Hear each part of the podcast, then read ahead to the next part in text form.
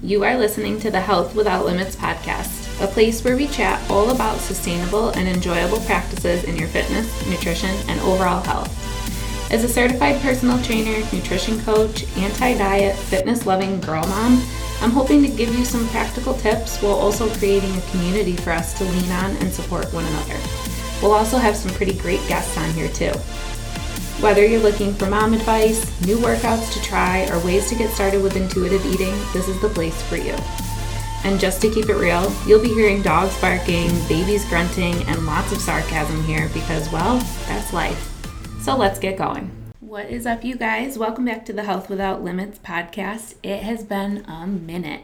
So, I'm going to have done a little pre recording and letting you guys know what I've been up to, but I am having a guest on today's episode, so I wanted to go ahead and introduce her, jump right into it. We've got fingers crossed right now. I've got Soph strapped to the front of me because Keith and I did really bad planning and did not communicate that we both had something going on at this time. So it's all good. We're going to hope for the best. But today I have Allie Landry on the podcast, and her Instagram handle, which I'll put in the show notes, is Make Life Peachy. Allie is a virtual dietitian that's focused on helping find freedom around food and confidence in your body. I love talking about food freedom. I love linking that up with exercise. So I'm really excited for you guys to hear this conversation between us today where Allie really talks us through what is food freedom and why we want to strive for it, and then what to do if we're really kind of far away from that food freedom and have a lot of restriction in our diet, and where she starts with her clients. So, I really think this is going to be a good listen for you guys in helping you find some sustainable ways in your diet to find that freedom, to keep going without restriction, but also to feel confident with your body now and not feel like you have to constantly tweak it or change it or use food as a punishment. So, before I go on and on forever, here's Allie. So, hey, Allie, thank you so much for coming on the podcast today. I'm glad that we could have you on. I'm so excited to be here. So, I did just a very short introduction to you, but why don't you tell us more just about you and what you do and how you got into this field? Yes, so I am Allie Landry. I'm a non diet dietitian um, from Houston, just moved to San Antonio, Texas. I have a virtual or online private practice. Um, so I've always loved health, fitness, nutrition. I was really into it in high school. Um, but I didn't even know being a dietitian was actually a job or a career until my sophomore year of college. Um, my story is kind of sad. My mom was diagnosed with cancer, and I met her clinical dietitian, and I just fell in love with this dietitian. She was so knowledgeable. She really cared about her patients. And the next week, I went and changed my major to nutrition to pursue becoming a dietitian. Um, you know, I'll say that a lot of my education was diet culture based, a lot of learning about calorie counting and education on BMI and weight loss and things. And so I would say my passion for nutrition and exercise quickly turned into kind of like an obsession with being healthy, calorie counting, things like that, which you know, we know being obsessed with healthy isn't the healthiest thing. And I started to develop just disordered eating habits, which unfortunately are very normalized in today's culture. So, like counting every calorie you ate, really under eating, leading to binging on the weekends, over exercising, and just not really finding any kind of balance. And towards the end of my college career and during my dietetic internship is when I started to hear about this thing called intuitive eating and food freedom. And so for me, it really, it really changed my life. And so it was scary at first to like delete my calorie counting apps and to really like let go and learn how to trust my body. But I was able to combine my nutrition knowledge and love of science with learning how to listen to my body and to trust it. And so this came with less stress, less food guilt, less anxiety around social events. And my personal transformation and how this changed my life is what made me want to help others do the same. And so that's kind of how Make Life Peachy was born. Um, just really wanting to help other women stop dieting, let go of the food rules, find food freedom so they can live their life fully and presently and live their healthiest life. That's such a cool story of like how you were able to get into this field. And I think you're personal experience really lends itself to yeah. helping your clients too because they've seen that you've been through it before. You know, it's funny you you brought up that it was scary to delete, you know, your tracking app and I totally relate to that. I went through kind of the same thing like 5 years ago where I deleted the app and I found I still actually knew the macros of a lot of the foods that I was eating. So I would like yes. still calculate it in my head. And it was this whole cycle of like trying to break myself away from those numbers and, yes, and get away yeah. from that. Um, it definitely slowly goes away. It does. It does. It's just like, I found, at least for me, that it's like a battle. Like you have to tell yourself no every single day, and then it eventually gets easier. Yes. Yeah. Yes. So it, it goes away, but at first those thoughts you kind of have them memorized. Oh yeah. Oh yeah. So you talked a little bit now and a lot on your page about food freedom and then intuitive eating you also talked about. So what is food freedom and why are you, you know, such an advocate for it for yourself and for your clients? So I define food freedom as having feeling in control over what you eat and really not letting food or food rules control you when you have these rigid diet rules, eating becomes very stressful. And when we try to control what we eat, it really creates urgency around these foods. It makes them really exciting because you feel like you can't have them and we want what we can't have. And so this is why I say self-control is bold because the more we try to control what we eat, the more out of control you end up feeling around food. And so food freedom really is just feeling in control over what you eat. When you allow yourself that unconditional permission to mm-hmm. eat while being attuned to your body's needs, wants, and cues, you know, you take the excitement away from food and you get the opportunity to ask yourself, what do I want? If I can have the chocolate whenever I want, do I even want it right now? And you really don't have to settle. Um, so, you know, you're eating, tasting, and enjoying the food rather than eating it just because it's there or because you shouldn't have it or because you're already ruined your day and you're in screw it mode. So, food freedom is you just being in control. Um, I would say I'm a huge advocate for it because it works it changed my life. So not only my personal transformation, but what I've seen with my clients. You know, I spent years in diet culture, and there's so much time and energy lost from counting every calorie and being consumed with food and body thoughts instead of just like living my life. And so, you know, I heard something that stuck with me the other day. Every moment is a once in a lifetime moment. And I really believe life is just too short to be stuck in the diet mentality or constantly feeling not good enough, wishing your body was different. And so I'm a huge advocate for it from what I've seen in my work and my personal transformation. But you know, also it's it is evidence based. And so there's a growing body of evidence that's supportive of intuitive eating and the benefits. I don't know if you've seen any of it, but you know, the benefits include like increased well-being and self-esteem, increased intake of fruits and vegetables, increased body trust, lower risk of eating disorders, improved blood sugar and cholesterol. And so, you know, as a dietitian, I really believe in evidence based work and intuitive eating and food freedom. It really is evidence based. And then when you consider all the harm that we learn dieting causes and focusing on weight causes like weight discrimination, increased risk of eating disorders, lowered self-esteem, less body trust, lowered metabolism, preoccupation with food, weight cycling, all of these these things, it feels unethical for me to really promote anything else. And it's, you know, it's interesting because I think our society for so long has kind of told us the opposite. So like when when we hear, you know, yeah, you can have, you know, whatever food in the house and not feel like you're going to lose control with it, people are like, what? How is that even possible? Like, I don't have the control. And that's kind of ingrained in our heads because we've learned, you know, the good foods and the bad foods and, and all that. And, you know, I really liked you had shared, I think, yesterday a client story where they were talking about, um, you know, having Mexican food leftovers in their fridge and realizing that they actually didn't really want them. It's not what sounded good. They wanted, you know, the fruits or the veggies or the oatmeal. And I think that in our society today, we have it so ingrained in us that we don't have control over food and we don't realize that, you know, we actually do.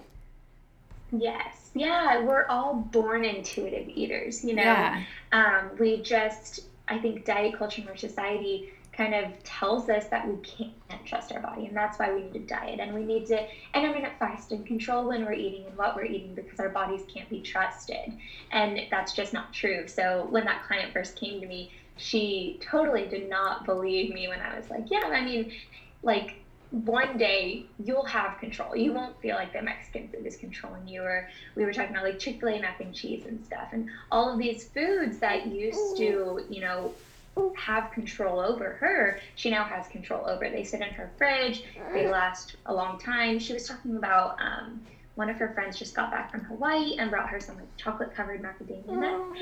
And um, she said, normally I would eat them all really quickly because I need to get them out of the house.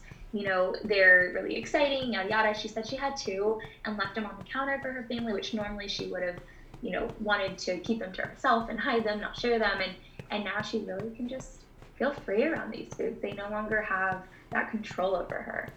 Yeah, and that's and then it's not too like it's not an all-encompassing part of your day. It's just a routine part of your day. So yeah. when you have like a client like that or I'm sure you have many clients that come to you kind of with that scenario where you know, they feel like they're restrictive, they feel like they don't have the control and they want to get into that feeling of food freedom and intuitive eating where do you start? Because I would imagine for them that that's probably something that seems overwhelming and impossible.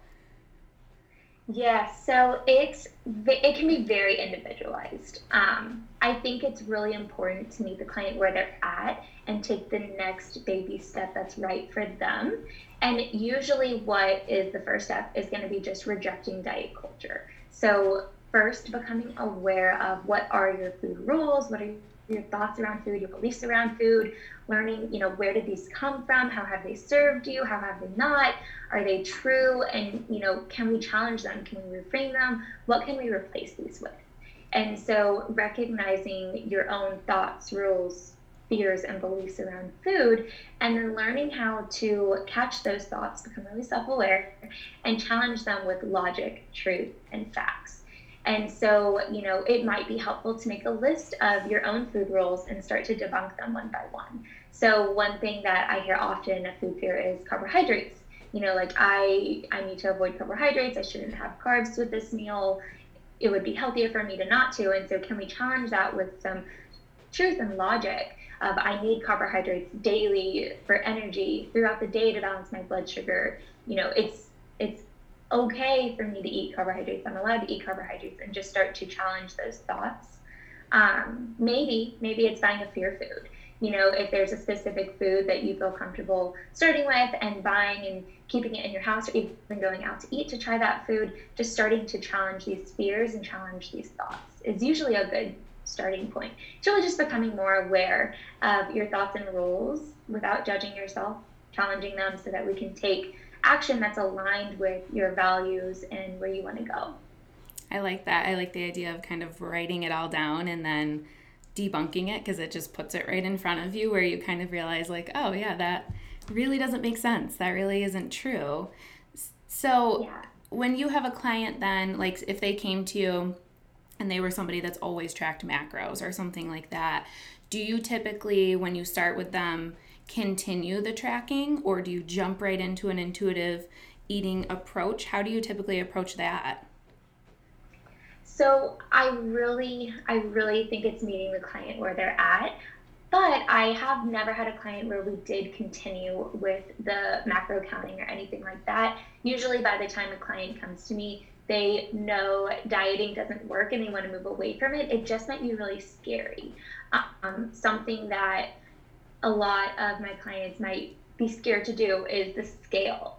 And so that is a really good example of meeting them where they're at. So, of course, I don't promote use of scales. I don't have my clients weigh themselves. I don't track their weight. Um, but, you know, it might be really scary for some of them to stop weighing themselves and get rid of the scale. So, so meeting them where they're at. Can you not weigh yourself? Can you weigh yourself less? So, if you're weighing yourself like eight times per day, can we get that down? Can we get down to one time a week? Can we start to challenge thoughts around the scale. You know, a really easy question to ask yourself before stepping on that would be Is this helpful or harmful? Um, you know, why do I feel like I need to weigh myself? What is this going to do for me? And just starting to slowly move away from it. So if someone came to me and really couldn't let go of the macro counting or calorie counting, we would do just the same thing, just slowly stepping away from it meeting them where they're at. If they're ready to cut it off completely, then I'm all about it. Let's go, let's cut it off completely. But if they're not, baby steps. Yeah.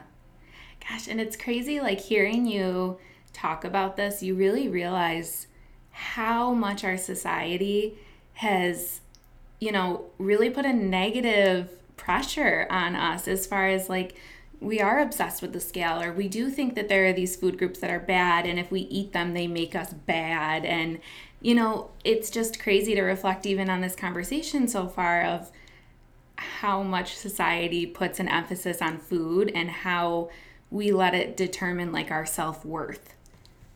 Oh my gosh yes. Yes.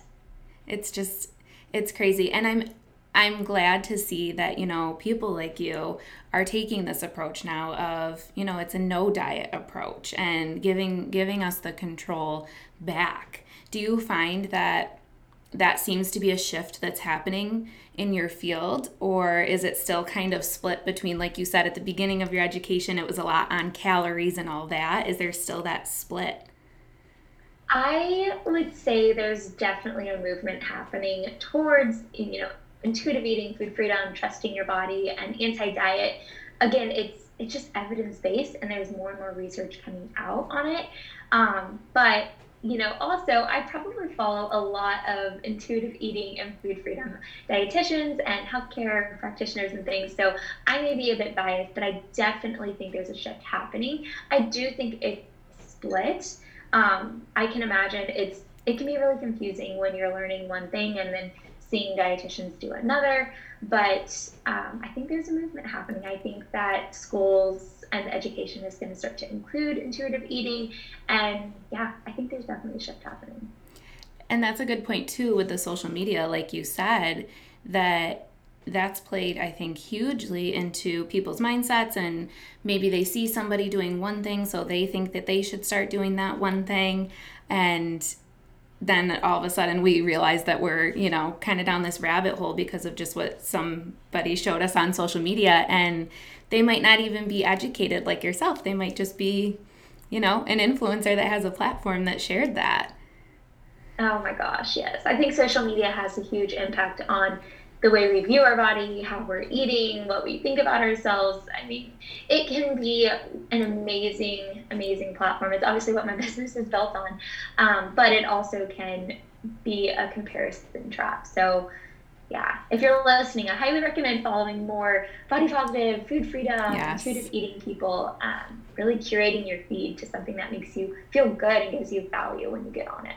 Such a good. And and your feed especially, you share a lot on yours about, you know, not putting your self-worth based off what you ate that day and a lot of those kinds of things. And I think that kind of flooding our feed with those positive thoughts is super helpful in making that shift. Do you find that there's a lot of um, people that kind of connect with what you're sharing or, you know, reach out and say, hey, I do struggle with that too? Oh my gosh, yes. I think everybody feels alone in it and like they're the only one struggling with it but you're not you know? I think i think the statistic is like 89% of american women are unhappy with their skin and you know don't feel good enough.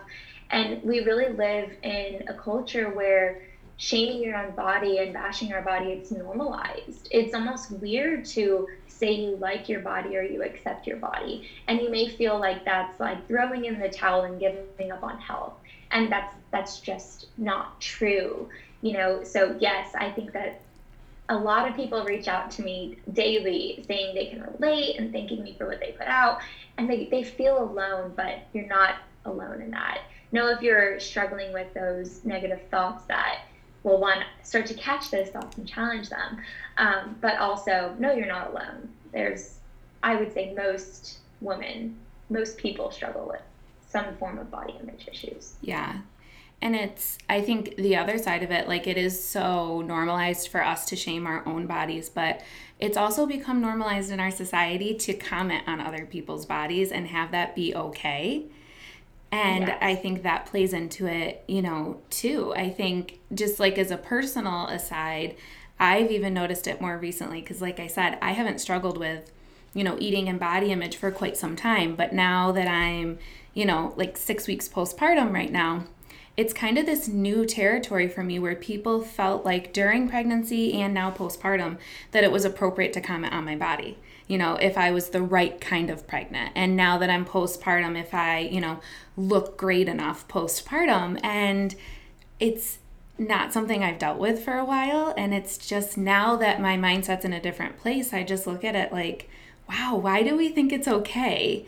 to talk to people about their bodies and and scale if it's you know what we would expect it to be i think that's a yeah. huge reason why people are struggling still too yeah and it can be these comments can be traumatic i mean they it can really stick with a person and so really being aware of your own thoughts and the comments you're making towards other people you're right it is it's normalized to you know weight loss is like the most amazing thing a person can do and it's it's really not mm-hmm. and then if we're complimenting you know someone's body changes what if we're complimenting like depression or an eating disorder and then when they you know heal and gain weight they stop getting those compliments and it really it's really hard to go from getting those compliments and to go from not it, it, it hits your self-worth. It's like oh am i not worthy anymore? Yeah. So yeah you're right. These comments can be so destructive.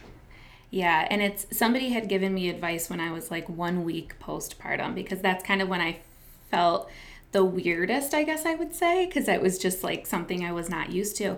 And somebody reached out to me and they said, instead of focusing on what your body looks like right now, focus on all that it's done for you and all that it's still doing for you. And that mindset shift was like just what I needed. I sat down and like wrote a list of, oh my gosh, look at what all my body's done recently. Look at what it's continuing to do now. And that has nothing to do with what it looks like. And it was just kind of that like quick shift that I needed that stuck with me kind of all the way through now. Oh my gosh, how amazing is that? Yeah. How how cool would it be if we as women, when you're pregnant, you know, instead of focusing so much on how it looks and the changes happening, like focus on what your body's doing. Like your right. body's growing a human being. That's a that's a miracle. Right. Right. Yeah. I love that. And I think that's something great too, even after pregnancy and just lifelong, if people got that mindset of take the physical aspect out of it and what's it doing for you mentally, you know? Being able to what's it doing for you emotionally even too? I think that's going to make it more sustainable for people when they are fueling their body with the foods that they need and connecting it to how it makes them feel versus how it makes them look. I would imagine it makes it much more sustainable and enjoyable. Yeah yeah. And you know when clients are struggling with um, body appreciation it's it really can be a simple mindset shift to just focus on like what are you grateful for for your body. You know, like if you're concentrating on like in the mirror, I, I don't like my stomach, I don't like the way it looks. Well, what all does your stomach do for you that you're grateful for? It tells you when you're hungry, it tells you when you're full, it digests your food, it houses all your your organs. Like your stomach's an amazing thing. And and even outside of pregnancy, our bodies really are miracles. Like we're breathing, we can see, we can eat, we can taste food. You know, it's just to start to view your body as a miracle and all it's doing for you. I think I saw something on Instagram the other day that was like our bodies are like walking around in miracles, keeping us alive, and we're just constantly like, oh, you're gross. You're yeah. disgusting. Yeah. It's so sad. It is. It's so sad and it's so true that that's what we do. But I'm glad that people like you, and like you said, there seems to be a movement, a shift happening that hopefully just in the same way that we kind of went down this rabbit hole of macro counting and calories and all that, hopefully now that this seems to be that movement that more people will start adapting it and this kind of becomes that new norm and it sticks. I hope so. I think so. Um, yeah, as long as diet culture doesn't like steal the words intuitive eating. Yeah. oh gosh, yeah, that's a good point. Something I've seen recently, but yeah, I mean, and if that's happening, that means it's working, right? There's right. definitely a movement happening. Right, for sure. So, why don't you share then where people could find you and how they would go about if they wanted to work with you and be a client of yours? Where would they get started with that? Of course. So definitely follow me on Instagram. I'm at Make Life Peachy with underscores between um, the words. So follow me there. If you're interested in learning more about my programs and coaching, check out my website, makelifepeachy.com. Uh, first step would be be applying and setting up a free consultation call to make sure that we're the right fit for each other and that I'm what you're looking for. Yeah, website, Instagram. Um, I'm also on TikTok and Facebook under Make Life Peachy as well. All right. And I'll make sure to link those two all in the show notes, especially with your Instagram. I would definitely recommend people checking that out. It's it's such a positive thing to see on the feed daily and you have so many different you know ways that you approach kind of combating that diet culture so i would say that would be a really great way for people to kind of get started in changing that mindset Awesome. Thank you. Yeah. Well, thank you so much for coming on the podcast today. I think this conversation is going to be helpful for, you know, a lot of people that are kind of in that diet culture mentality and are looking to shift away from it. Oh, I, I hope so. That's my goal. Thank you guys for tuning in to another episode of the Health Without Limits podcast. You guys know that I appreciate your support more than anything and really love having this outlet to just share my voice too. Don't forget to reach out to me on social media so that we can connect. You can find me on Instagram or Facebook. Both of those will be in the notes section of this episode. I'll catch you guys in the next one.